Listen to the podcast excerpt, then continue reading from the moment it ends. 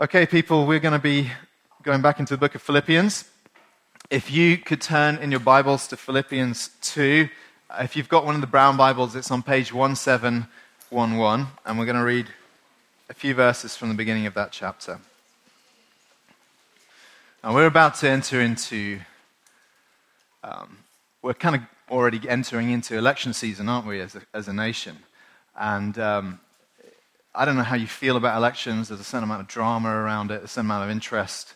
But it's the one time in the nation's life when we feel the creaks or feel the cracks of societal division more than at any other time, isn't it? There are moments in, I've experienced, in London especially, of intense uh, oneness as a nation. And you think about moments like at the Olympics, where, you know, all cheering alongside each other, or even moments of tragedy um, I remember when Diana died in was it 1997, and there was an intense um, togetherness in the nation through mourning. And you had these kind of brief moments when you think, ah, oh, we really are a people, and we really do. There is a sense of community in the nation, and then elections come around, and you realize how much we hate each other. Um, because they, what they do is they start to reveal the differences. They start to show that we're all basically quite selfish, um, and that we have our own interests at heart, that we are fiercely defending our own passionate interests, and that we demonize the opposition. They're not just wrong, they're the spawn of Satan. And so you see this in the way the media handles the different candidates and how they're treated publicly, how people are vilified. And, it, you know, probably the worst place to hang out during election season is on, is on your Facebook wall, right? Because that's when people you thought you liked you no longer like. you suddenly, you know, you think, well, you can't post that, and you know, that's totally ridiculous, and people just leave these crazy thoughts hanging there. And obviously, it starts to reveal something of our heart issues, that we're not as a united nation as we like to think. There's quite a lot of division.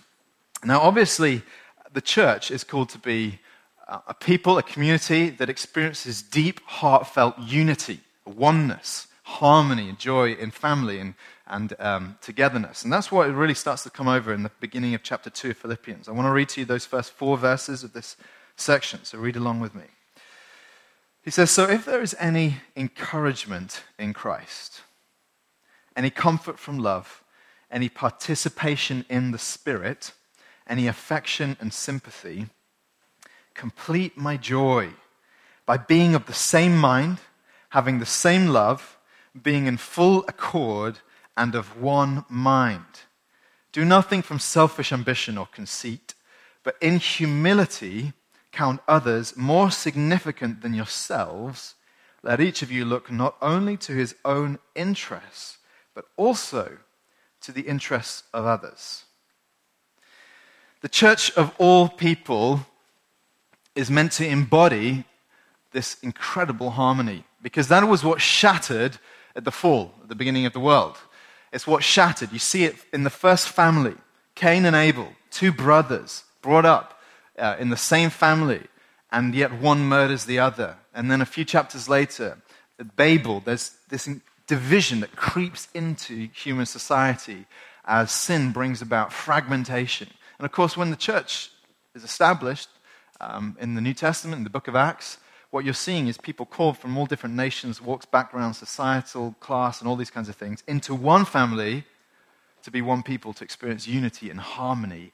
And obviously, this idea of being a people who are selflessly united is right at the heart of what it means to be the church. And part of what Jesus actually saved us for. It's kind of the end goal in a sense. It's the picture you get in the book of Revelation when you see people from every tribe, language, nation, tongue, everything, gathering around the throne of Jesus, worshiping together because they have this one common love. They love Christ above all. So we can't really overestimate how important it is for churches to know and experience and have unity. And Paul really lays it on thick here, He's, particularly in verse 2. That's the theme. He says, Complete my joy. You think this is a guy rotting in a prison cell and of all the things that you think would make him especially happy in that moment, he doesn't ask for a Victoria sponge cake like I had yesterday. That completed my joy momentarily. Um, he doesn't ask for you know, more comforts or blankets as he does in one of his other letters. He doesn't ask for things to stimulate his mind.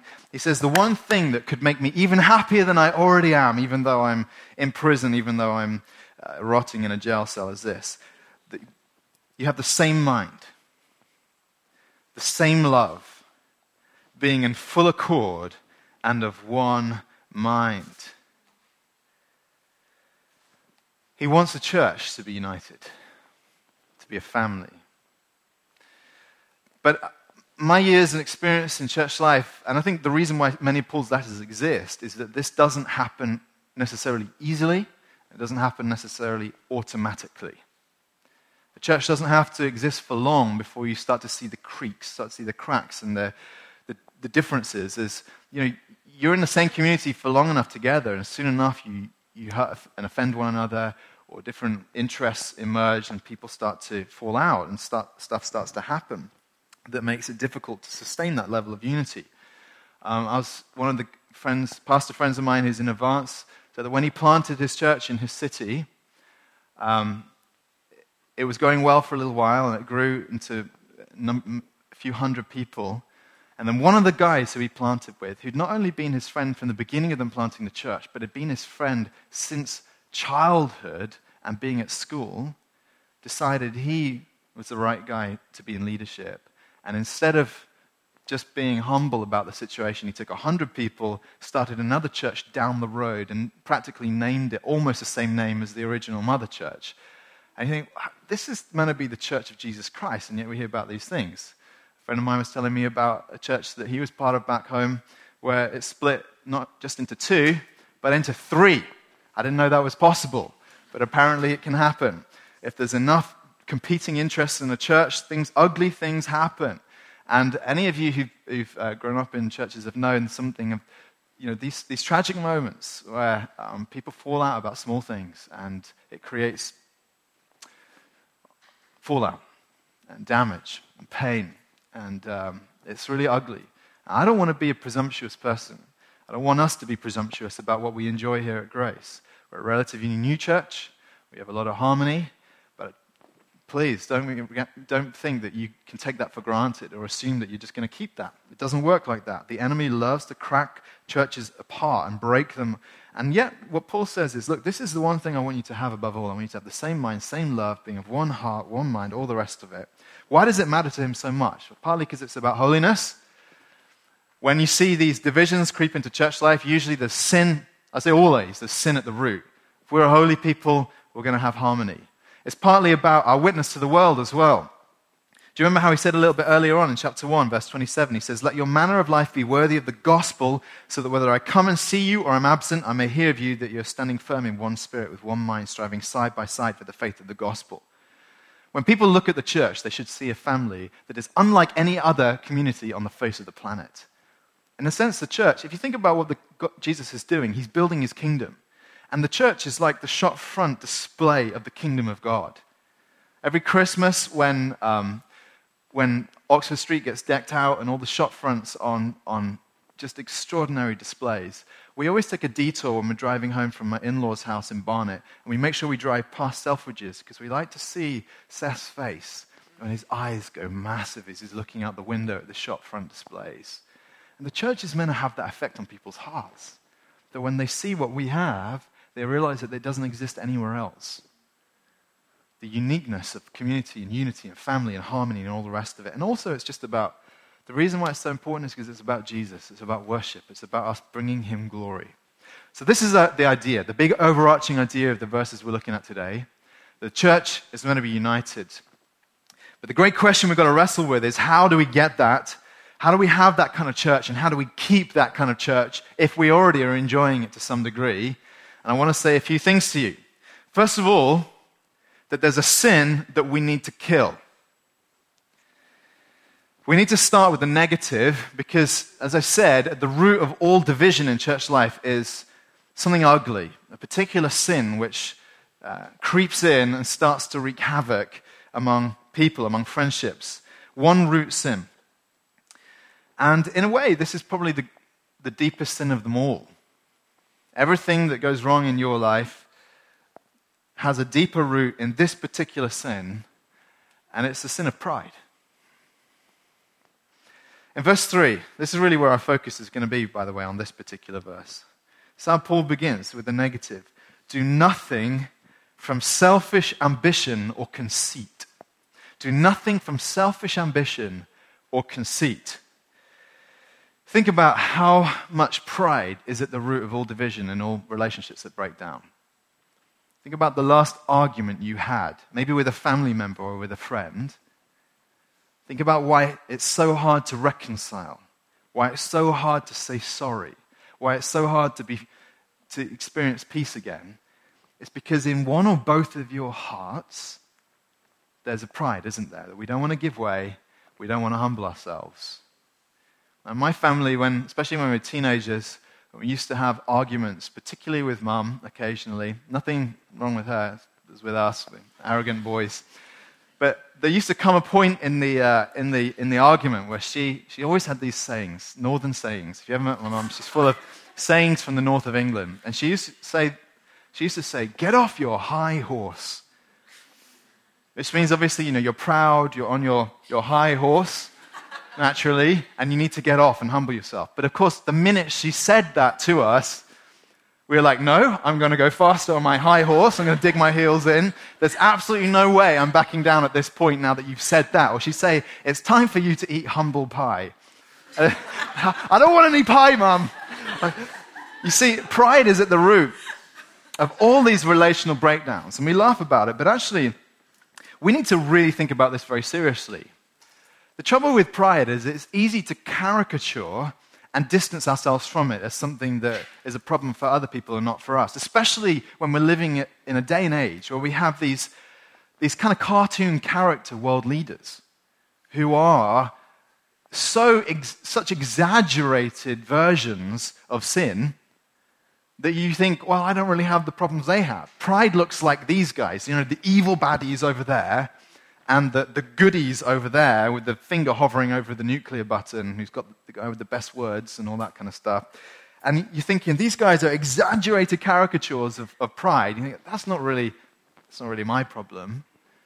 But actually, when you start to dig into what pride is, I think what you find is that it's, it's a sickness, there's a root there that all of us struggle with. Let me just try and describe it for you in a few ways. First of all, pride is ambition.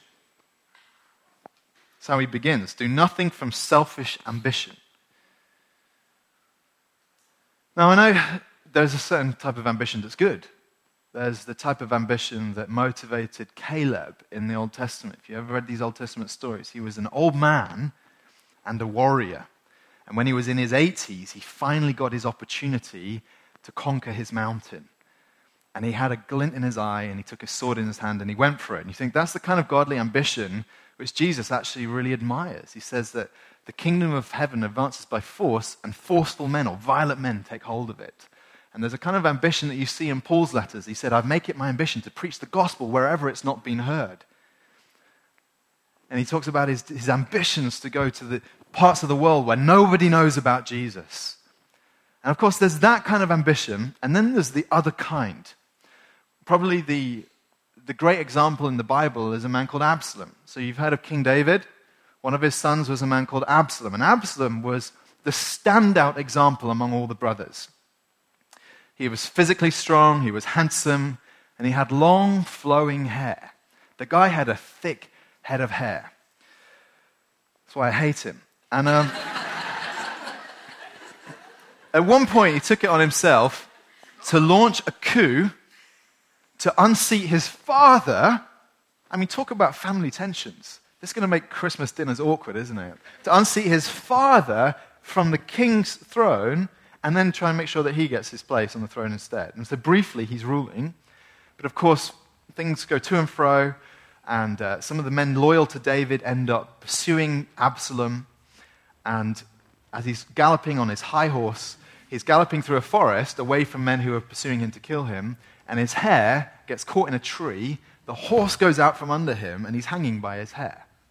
And it's a beautiful picture, isn't it, of this proud man with these like Pantene locks, just brushing them everyone, now stuck in a tree, becoming his downfall, which is why I think you should never trust a man with long hair. Absalom, what's the difference then between what's the difference between godly ambition and, and the ambition that's pride, that causes communities to, to blow up? And the difference, of course, has to do with whose glory is at stake here. A Christian who has godly ambition is interested in the glory of Jesus Christ. And a Christian who has ungodly ambition, the kind of ambition that wants position, power, authority, and leadership for yourself, is interested in the glory of yourself. It can be quite difficult to discern the difference in your own heart. The question is are you more interested in the role or the result, I think? Are you more interested in having a position or in what it is you're seeking to achieve, no matter who gets to do what part? You know, you think about what, how great teams operate. Great teams ought to operate when they're interested in the result rather than your particular role on it. But to put it another way, are you interested in leadership or service? Jesus so radically redefined leadership as service, didn't he? It's unknown and unheard of in the ancient world. But some people are not interested in service, they're only interested in leadership. When these people come and join your church, you can smell it from a mile away. People who have no real interest in serving selflessly, but care very much about their, their position in the church. Because any kind of community has positions, it has places of authority, it has places of leadership. But you can smell it from a mile away when someone wants the leadership, but they don't really, not really interested in the service. You don't see the faithfulness, you don't see the selflessness, you don't see the self sacrificing, giving up themselves to the community. Pride's ambition. Here's another way you can recognize it pride is comparison. Do you always find yourself comparing your life with people around you? I see this in my own heart. There's this ugliness, isn't there, that erupts Think about how, how you feel when people get praise for their abilities or their achievements. Do you listen and rejoice? Or do you, is there a part of your heart that thinks, oh, I wanted that praise? I kind of wish I was receiving that. Maybe that's what drives you to be what you want to be or to do what you want to do with your life because you're, you're hungering for that. So, comparison is, is a really powerful way that, that pride begins to show in our lives. Do you struggle when you see other people get position that you desire? You see them promoted ahead of you, pushed ahead into public um, sort of position in front of you. How does that, what does that do in your spirit when you see that happening? It's a real good test of whether you've got pride issues going on. Or to put it in, in, the, in the other way, I mean, this is how corrupt we can be, right? Do, are you kind of happy when you see people fall a little bit? Do badly? Or you know, you hear about a colleague at work and they really fluff their pitch. And the colleague says you, know, you did really badly at the pitch. And you go, oh no. But inside you're like, yes, this gives me the chance to shine. You know, we all have this kind of stuff going in on our hearts, don't we? This is pride.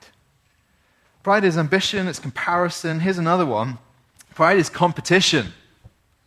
This is how C.S. Lewis describes it so brilliantly in Mere Christianity in a chapter that he calls The Great Sin. It's a chapter about pride. He says this Pride is essentially competitive, it's competitive by its very nature. He goes on Pride gets no pleasure out of having, of having something, only out of having more of it than the next man. We say that people are proud of being rich or clever or good looking, but they're not. They're proud of being richer or cleverer or better looking than others. It's true, isn't it? We're always doing this comparison thing and this competitive thing. He says if everyone else became equally rich or clever or good looking, there would be nothing to be proud about. It is the comparison that makes you proud, the pleasure of being above the rest. Do you identify with any of these things in your heart? I think what we're trying, uh, trying to help you to see is that pride is essentially a relational or a relative sin. If you are in total isolation, it's very hard to experience pride. Pride is the kind of thing that, that emerges in our hearts in relationship and in comparison with and in relation to other people around us. This is how it began right at the start, right? When Adam and Eve ate the fruit. Why? Because they wanted to be like God. So all these elements were there in their heart the ambition, the comparison, comparing themselves with the living God, with competition with Him. all these things were there in their hearts. Pride begins to emerge because there is someone greater than you. And the same is true in the church. The, what, the old translations of, um, of Philippians, I'm talking like Wycliffe, 1200s, 1300s, and onwards, throughout for, for about 600 years, used the word vainglory here, where it says, Do nothing from selfish ambition or conceit. The word for conceit was vainglory, which is a very kind of evocative word, isn't it? It's the idea that, that, that conceit or pride is very much interested in praise and adoration from other people. That's why it's a relational sin, because it's interested in how you're perceived, your glory as it's being shone out to the people around you. Now, this is not the kind of language you use in day to day life. Like, you don't go into the office every day thinking, I just want to be glorious today. but it's there in our hearts, it's there in our inner motives, isn't it? That we have this thing called vainglory. We are interested in how we appear and how people perceive us, which is, which is pride. That's what pride is. You think, well, yeah, of course the church churches may be different, but the trouble is, wherever there are people together, you have the opportunity for vainglory. You have the opportunity for pride. Communities of any form become incubators for pride. Whether it's just the family, whether it's just a, a married couple, beware those of you who are newlyweds. You're soon going to be competing with one another. Or whether it's all the way through to nations and nations against nations. All the way through, every level of community becomes an incubator for for these things ambition, comparison, competition, for pride. And the church is no different, friends. You might therefore think, well, here's one easy solution withdraw. If I'm not in community, then there's no danger of pride in my life. But not so fast. There's still a couple of issues with that. Typically, when people define themselves as withdrawn or outside of a community, they're still defined by the community. Just their whole identity is built up on being an outsider or different or recluse or unique or special because I'm outside of the thing. It's like those people who only love music that no one else has ever heard of. It's got nothing to do with the intrinsic quality of the music itself and everything to do with whether it's popular or not. And you see, that's exactly how people who stand aloof from the church alike. It's, it's a whole different way of, ex, of, of, displaying pride, isn't it? Pride in your uniqueness, pride in your special oneness and, and uh, your difference from everybody. And also, more fundamentally, withdrawal can't be the answer because when you're withdrawn from the community, you're just basically failing to love, which is pretty important, right? If you know anything about Christianity, you're, you're basically only managing to love yourself in such a situation. So, here's the problem we need to have a community that is moving towards one another in love, but is also at the same time killing pride. So then, how do we do that? Which brings us on to the second big thing. If there's a sin to kill, which is pride, there is a virtue that we must pursue, which is humility. He says it here again in verse 3. He says, Do nothing, there's the negative, from selfish ambition or conceit, but then the positive. But in humility, count others more significant than yourselves. Now, humility is a word that has really bad associations in our society. It's generally thought of as a almost a, an incapacitating weakness or disability that's bound to hold back, you back and hold you back from success. Now, this is something that's particularly erupted in the last 60, 70 years or so, maybe a little bit longer. It's come with the whole mania around extroversion, and I've got nothing against extroverts, you're wonderful people, but the preference for that kind of that model of uber confidence and, and presenting yourself as, as, the, as having everything and backing yourself and being competent and capable. And humility, on the other hand, is regarded as shriveling into the corner, hiding in the shadows, being reticent to take on responsibility or leadership or make a difference in the world feeling bad about yourself, feeling down on yourself, and even groveling in, in the pit of your own um, self loathing and self hatred.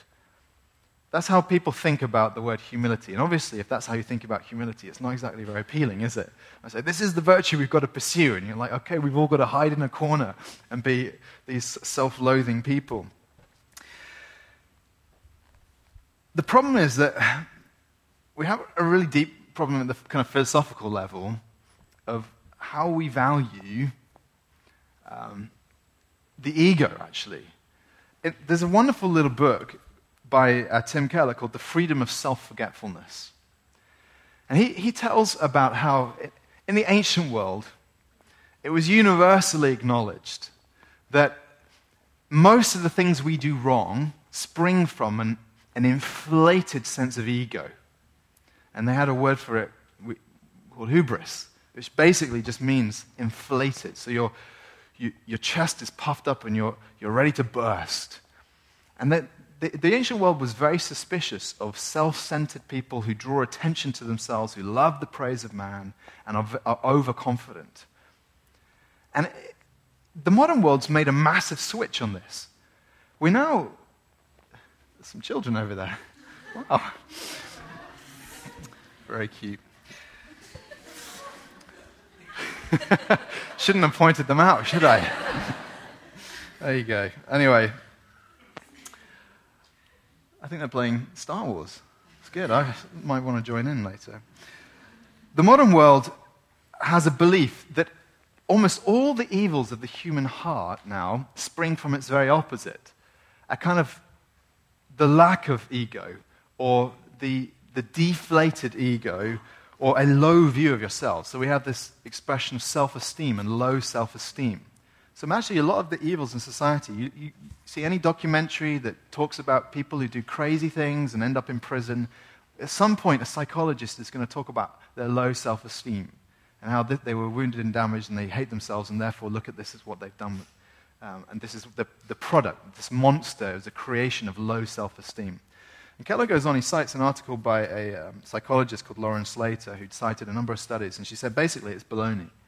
She said people with high self esteem pose a greater threat to those around them than people with low self esteem. And feeling bad about yourself is not the source of our country's biggest, most expensive social problems. So we need to deal with that first of all and just put that to one side and say, listen, the way our, our, our world thinks about confidence and pride, not that they're the same thing, but they're bundled together, aren't they, in one sense? And self esteem and humility and how we attach these terms is entirely wrong. The bigger problem, I think, is that we don't really know what humility is. So let me try and move in on kind of a definition for you. We need to start with a couple of negatives. Humility is not a position thing in terms of your hierarchies and ranking and, and leadership and what you do in your, in your life. You can be humble in a place of great leadership, and you can be humble in a low place, and you can be proud in a place of great leadership, and you can be proud in a low place. It's hard to believe, but I know that for any of us who've engaged in acts of service, there's always the accompanying danger of pride. You know, if you're the kind of person who, who goes out on a Saturday and gives up your free time on a Saturday to go and, and do work with, um, with particularly needy groups, it's, it's easy, isn't it, for that sense of I'm so selfless to become I'm so wonderful. It, it's very hard for those, it's, it's very easy for those two things to conflate. And even people, in terms of their position in church life or their involvement in church life, you can serve in a way that seems selfless, but actually it's serving your your sense of worth and your sense of, um, goodness, I suppose. So even, you know, you can come and set out the chairs here on a Sunday. We've got guys who come and do that selflessly. I don't know what's going on in their hearts. Liam was doing it today. Liam, maybe just at the bottom of his heart, he's just like, look at me. Look at how I'm positioning these chairs. No, I love Liam. He's a wonderful guy. I'm not picking on him. But it's, it's easy for us to serve in such a way that we can, like, accumulate, like, scout badges on our arms, can't we? Like, I've I'm the coffee guy, I'm the hospitality person, I'm the chairs person, and all these kinds of things. And it doesn't, it's not a position thing, that's what I'm trying to say. Humility has nothing to do with position.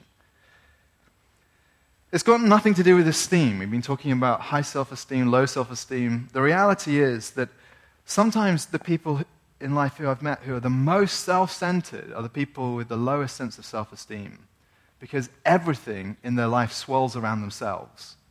And of course, that is a form of self love, even if, it, if even if it displays as being a woundedness or a brokenness. And it's very sad, and we need to help each other out of this. But basically, humility is not a position thing, it's not an esteem thing. So, what is it then? The answer that Paul gives us, I think, is that it is a relational thing. It's a relational thing. In humility, count others more significant than yourselves. Let each of you look not only to his own interest, but also to the interests of others. Which is why, when we do serve well, we're serving with the other in mind and not ourselves. I don't know who said it first, but this, is what, this was probably the best definition of humility you'll ever hear. Was the one that said that humility is not thinking less of yourself, but thinking of yourself less. Humility is not thinking less of yourself, like beating yourself up and being down on who you are as a person and, how, and your worth and value in the world, but rather it is thinking of yourself less, that your mind actually is just moving off of yourself entirely. When, at the end of that chapter on pride, in, in C.S. Lewis' book, Mere Christianity, he describes what a humble person looks like. He says, if someone's truly humble, you probably won't even realize it. Because he says, don't imagine that if you meet a really humble man, he'll be what most people call humble nowadays. He'll not be a sort of greasy, smarmy person who's always telling you that, of course, he's nobody. Probably all you will think about him is that he seemed a cheerful, intelligent chap. I don't know why intelligent, but anyway, intelligent chap who took a real interest in what you said to him. He says he'll not be thinking about humility, he'll not be thinking about himself at all.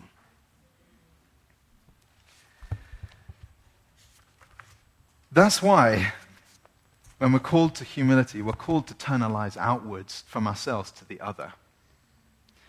And sometimes it means that you have to serve in the most menial places, but you're doing it with a mind for the other. And sometimes it means God calls you to places of elevated authority and position. Moses is a great example of this. Do you know, it says in, in uh, I think it's in Deuteronomy, that Moses was the most humble man who ever lived, which is interesting because he wrote the book of Deuteronomy. I'm sure it must have been just snuck in there by Joshua after he died. But, um, but the thing is, Moses, he'd, he'd experienced the full. He'd been a prince in Egypt, then he'd served in absolute obscurity for 40 years as a shepherd in the wilderness, and then he'd been the leader of the Israelites, over a million people leading them from the Exodus out of Egypt into, uh, the, into the wilderness and about to into the promised land. So this guy knew he knew service at every level, so his humility had nothing to do with position or anything of the kind. It was the fact that he lived a selfless life, giving out to others. Now, you've got to consider when Paul wrote this, how utterly countercultural this was. Do you remember when we began the series? We started just describing how the church started, and it tells a story in the book of Acts, and how three people came to faith a very wealthy woman who was a, trade, a tradesperson, businesswoman, a, a Roman um, uh, guard in the prison, and then a slave girl. And there was the beginnings of the church in Philippi. And you've got to think, when Paul's writing this to the Philippians, and he says things like this In humility, count others more significant than yourselves. He's writing to people who, in the ancient world, had the natural sense of superiority. Men, number one, who were Romans, number two, and were wealthy and had social power, number three. And he's saying to these guys, look at the person across the room. Maybe she's like the girl who got saved in Philippi, who was foreign, a woman, and a slave. And he's saying, brother, you need to look at her and consider her more significant, more important than you. How profoundly countercultural that was at the time. And you might think, well, it doesn't sound so odd today because we live in a world that's, that champions and loves this notion of equality, don't we? So we, we've, we've gotten rid of a lot of the gender barriers, we've gotten rid of a lot of the class barriers, we've gotten rid of a lot of national racism and all these kinds of things that, that make people feel better and worse than one another. You think, well, doesn't, doesn't this mean it's less relevant today than ever? But you've got to understand equality and humility are two very, very different things. Equality is saying fundamentally, I'm as good as you and I deserve what you have. I'm as good as you and I deserve what you have. But humility starts from a different place. It says, You're better than me and you deserve more than me. If Paul had gone around preaching a message of equality, the result would have been revolution and bloodshed. But because the gospel brought about this profound humility, so the people who were on high stooped low to wash the feet of the slaves in the church and to serve them and to do menial tasks. You know, you imagine out in the world, here he is ruling a household, this Roman, and then in the church, he's washing the feet of a slave girl. How totally radical this idea was. And radical because it works in both directions. The slave girl is not called upon to mount a protest march or a revolution to demand her rights and to protest that she's as important as the man. She is also called upon to look at him as being better than her. When everyone in the church recognizes how powerful this kind of humility is, the community is drawn together in sweet and beautiful unity. There's a, kill we need, there's, a there's a sin we need to kill, the sin of pride. There's this virtue we have to pursue, humility. Last thing I want to say there's a message that we need to marinate in. I don't think it's possible to have this kind of humility outside of the gospel, the heart central message of Christianity. Now, think about it like this think about how totally freeing it is when you really have this level of humility at work in your heart. Think about some of the things that it makes you free of. It makes you free from the desire to prove anything. You have nothing to prove when God has pro- produced in you a humble heart. Do you go through life constantly feeling like you're being assessed by your imaginary accuser or your imaginary assessment panel? You've got nothing to prove when God makes you humble. You've got nobody to compete with. You don't need to find yourself in rival with other people around you. You've got no reputation to uphold. You don't have to present your brand to the world and then bolster it and make it look wonderful and special. There's no fear of being slighted by others. And there's no offense taken when you are. Can you imagine how free this is? when, when this is true of your heart. Such people move through life with a serene, calm confidence, don't they? It's what humility does in us. There's no anxiety. Most of our anxieties spring up from pride the pride to be in control, the pride of what we might lose if we don't achieve, or these kinds of things. Now, this is obviously a hugely positive thing when God creates humility in our hearts. It's life giving. It's not down, it's not groveling, it's not the person who's hiding in the shadows in the corner feeling ha- hatred of themselves. It's freedom. But how can you have this kind of freedom? And I want to say to you, I believe that this is a uniquely gospel driven thing. I think only the message of Jesus Christ can produce this in our hearts. Because you think about what other religions offer us. Other religions offer us the opportunity to basically they center on you because they're about you and your achievements. Your ability to put to death certain wrongs in your life and your ability to promote certain virtues in your life.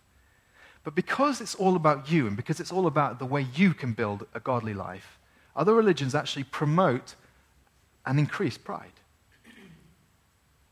Lewis talks about this in, his, in, in that chapter. He says pride actually can be used to kill other sins in your life.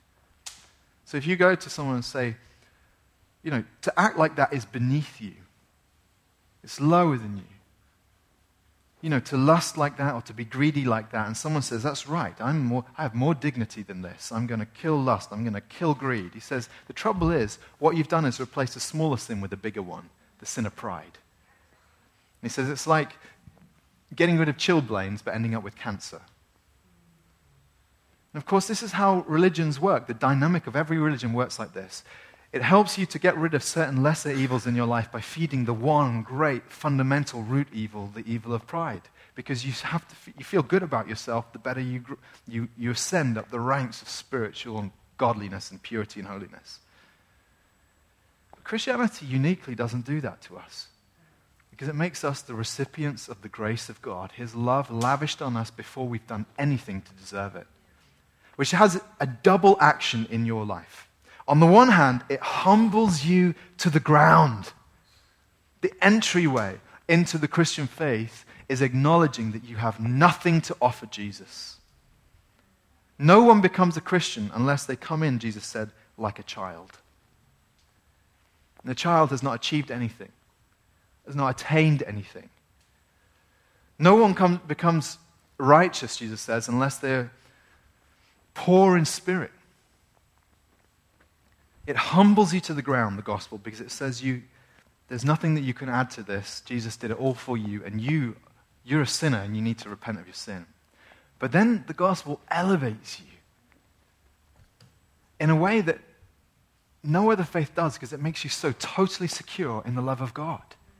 That having been humbled to the ground, you then experience you are the passive recipient of God's grace lavished on your life in a way that has nothing to do with you deserving it. You just open your hands, as it were, and receive a gift. And because only the gospel does that, Jesus dying in your place for your sins so that you can know eternal life and the love of God and be welcomed into his family for all eternity. Only the gospel produces this kind of humility. You're a person who's found yourself either struggling with an inflated sense of pride that causes ambition, competition, comparison, or self hatred and self loathing and the sense of being turned in on yourself in this ugly way that makes you a dark person, a kind of black hole, if either of those things are true of you, friend, the gospel frees you from both of those things. Humbles you to the ground, but then elevates you even to heaven. I want to add a final postscript very quickly. Baptism actually connects with all of this in three ways. I was telling you earlier that we're going to do a baptism service, and I'm calling on you, if you're a person who needs to be baptized, to do it. Let me tell you how it connects with this. Firstly, because we're talking about unity. Do you know that baptism is the way into the family of God? In all through the New Testament, people were baptized and then added to the church. It's kind of the gate through which you are then considered part of the family of God because it's the initiation rite for anyone who confesses that Jesus is Lord. It's like, okay, you confessed, now show it. Go and get in the pool. Go and get wet. Go and get dunked. That's one thing. So you can't have unity without being baptized. Secondly, Baptism is death to pride. Because it is, by its symbolism and by its definition of what it is, it is a, de- it is a death of your old life. A baptism is a burial service of the old you. And we need to be killing pride, which means we need to be killing the flesh, which means we, we need to be dying to who we were without Jesus. A baptism is a moment when you mark the death of that. And here's the, the last thing baptism promotes humility, it promotes it in a few different ways. Firstly, because it is actually very embarrassing. When you have to get in front of other people and then go and get dunked in water, most of us actually find that really awkward and embarrassing. And I think that's intentional.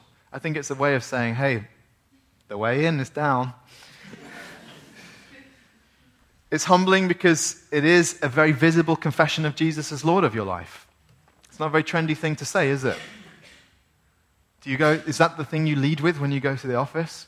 Hi, Jesus is Lord. My uncle did that once, actually, for uh, when some trick or treaters came round when I was a kid. He was babysitting us, and these kids came to the door and said, Trick or treat. He went, Jesus is Lord. they fled. they ran away. Um, it's confession of Jesus Christ, and it's obedience. There is nothing more humble than obedience, than offering yourself to Jesus and saying, You are boss of my life, and I am not. That is the humblest thing you can do. And Jesus says, it's very clear, there's not really much complication about it. If you believe in me, come and get baptized. So there's a postscript and an appeal. If that's something you feel you need to do, please email me, call me, or just come and talk to me, and we would love to talk through with you how that's going to work. Now, friends, we're going to worship together and take communion. Can the band come up? Let's just begin with a moment of prayer. Father, we thank you that you've made us part of your family. And Lord, I know that the church isn't a perfect family, it's not what it will become. And uh, we've often found something of uh, the pain of being alongside brothers and sisters who, where there's still sin at work in our hearts, Lord. We see it in ourselves, our ugly motives and ugly desires. And we've been the victims of it from others. But Lord, we thank you that nevertheless, nevertheless, you are forming something extraordinary in your church. That wherever there is sin, there is more love abounding. That there is more grace. That there are people who serve us tirelessly. And there is a compassion in your people, Lord, that can't really be found anywhere else, a true selflessness. And Lord, we want to pray for this church that you will form within us, Lord, such a powerful bond of fellowship. That we'll be a people, Lord, who are united around Christ. That, Lord, we can put to death those kind of egotistical desires to be ahead of others and be more and more Christ like in our service, in our giving of ourselves, Lord. I pray. Humble us, Lord, as we worship you. I pray for anyone here who's, Lord, recognizes themselves that those sins of pride that either shows as an inflated confidence or a, a deflated self hatred. Lord, I pray, bring freedom as they come to realize that they are loved by you, forgiven by you, that you've done everything for them. In Jesus' name we pray. Amen.